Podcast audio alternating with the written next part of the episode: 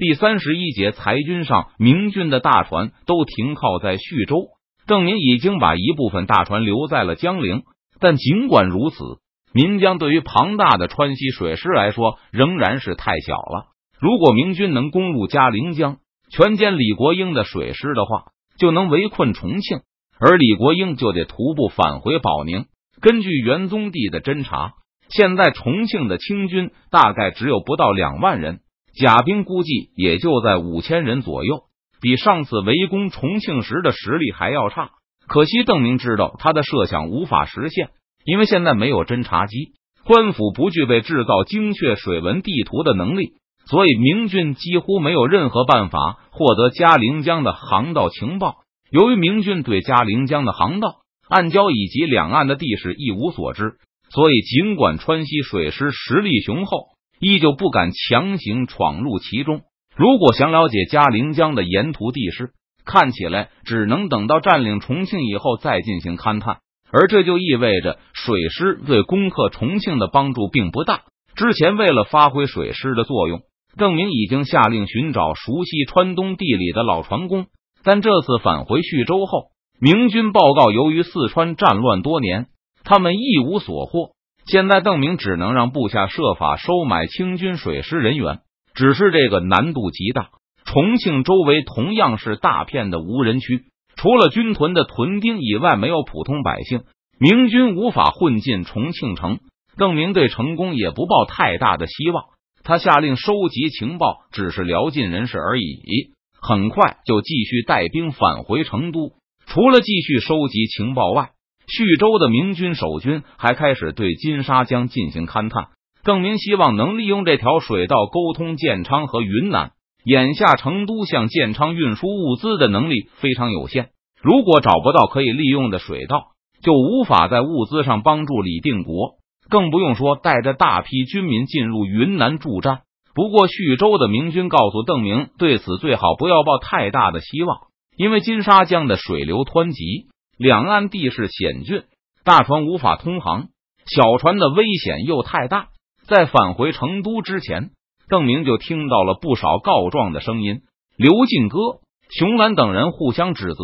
都秘密的向邓明报告对方似乎有违法乱纪的行为。不过成都的派系争斗还不是最重要的事情，更为迫切的是如何处理刘耀、杨有才等青城山集团的收编要求。本来刘耀、杨有才为了保持一定的性，所以带兵去了都江堰。从剑阁等地撤回成都的地方将领也有类似的想法，大都跟着他们两人去了，觉得那里的土地足以保证他们屯垦。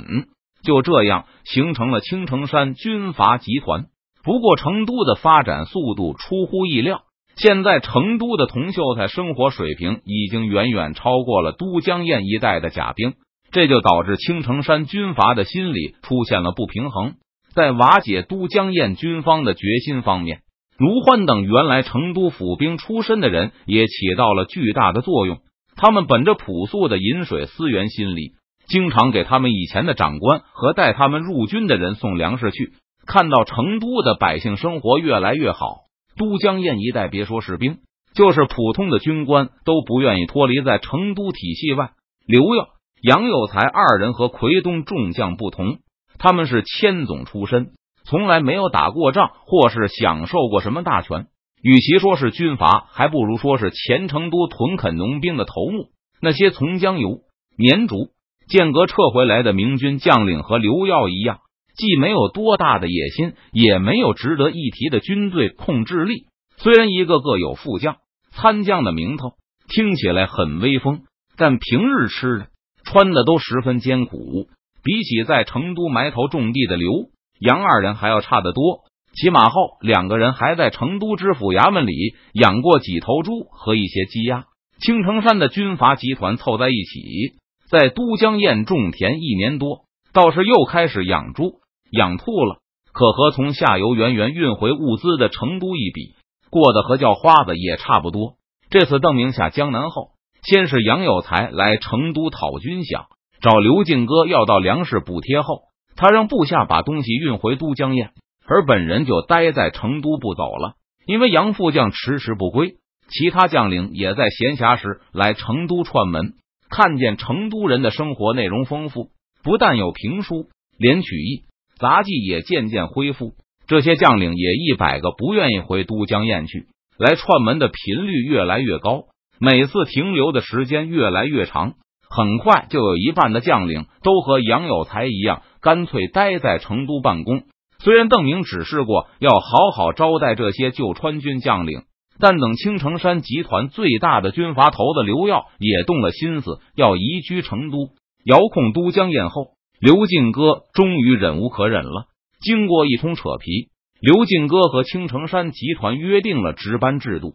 就是要保证始终有1半的将领和军官待在都江堰，负责管理生产和治水。如何轮换由青城山集团自己决定，只要保证始终有人控制着都江堰的各项工作就行。这个制度勉强执行了2个月就进行不下去了，被指派去都江堰的军官一个个都满腹怨气，到了回去的日子仍拖拖拉拉不肯出发。而轮换的军官一早就和亲兵们兴高采烈的赶来了，最后刘进哥不得不再次妥协，把值班军官的人数降低为1/3，这就意味着他们1年有2/3的时间可以待在成都。不过替换的军官回到都江堰以前，值班的人不得离岗。可是这个妥协政策仍然得不到执行，军官开始宣称生病，待在成都拒绝去上岗。去上岗的人则牢骚满腹，他们的亲兵也都嘟嘟囔囔，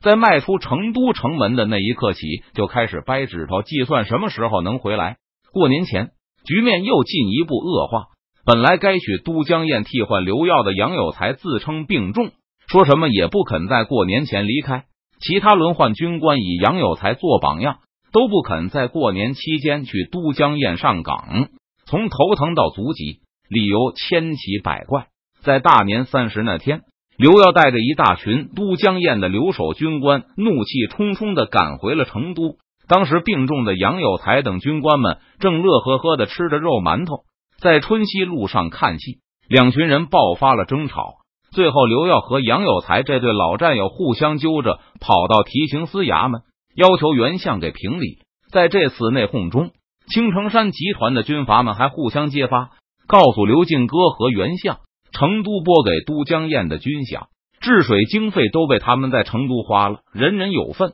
成都拨给都江堰的农具和耕牛也被他们卖给了成都的商行。现在都江堰的军屯几乎抛弃，在军官团拿着经费在成都享受时，那里的府兵也逃走了好多，都跑回成都府开垦自己的土地去了。虽然刘进哥对青城山集团的行为相当不满，但邓明早就交代过，应该把刘耀等人视同奎东的势力，不得干涉他们的治权。得知都江堰的治水工作都没有做，刘进哥只好另外花钱雇佣了一批铜秀才去都江堰把工作都补上。虽然无法追究刘耀、杨有才等人的贪污行为，但刘进哥拒绝再给都江堰发放治水经费和相关的补贴。军屯已经荒废了，要是成都再不给补贴，这一大群人的生活眼看无法维持下去。青城山的军阀们就大闹成都知府衙门，要找刘进哥讨个说法。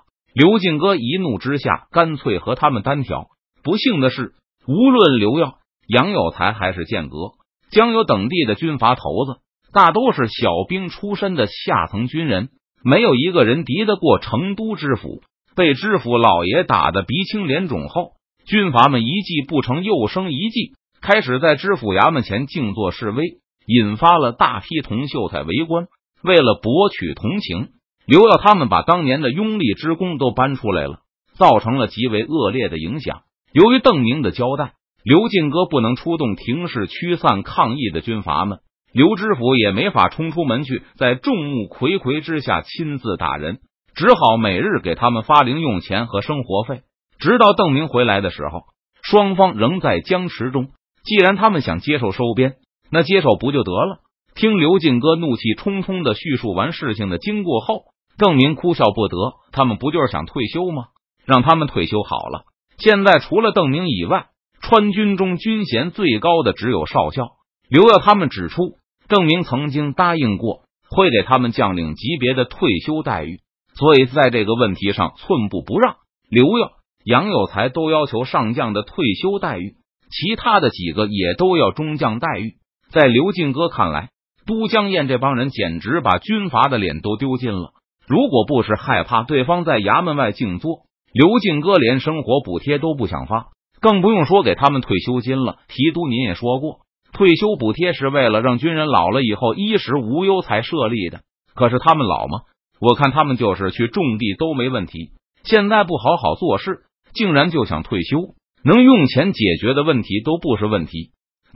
不过你说的也有一定道理。邓明觉得对青城山集团的处理必须要慎重，尤其是刘耀、杨有才二人。这二人不但有功，而且是成都原来的主人。现在成都府已经有了20多万男丁，而他们只有1万多人，加上其他青城集团的人，总计也就12、13万人。但在外人的眼里，成都确实是他们的基业，是他们献给邓明的。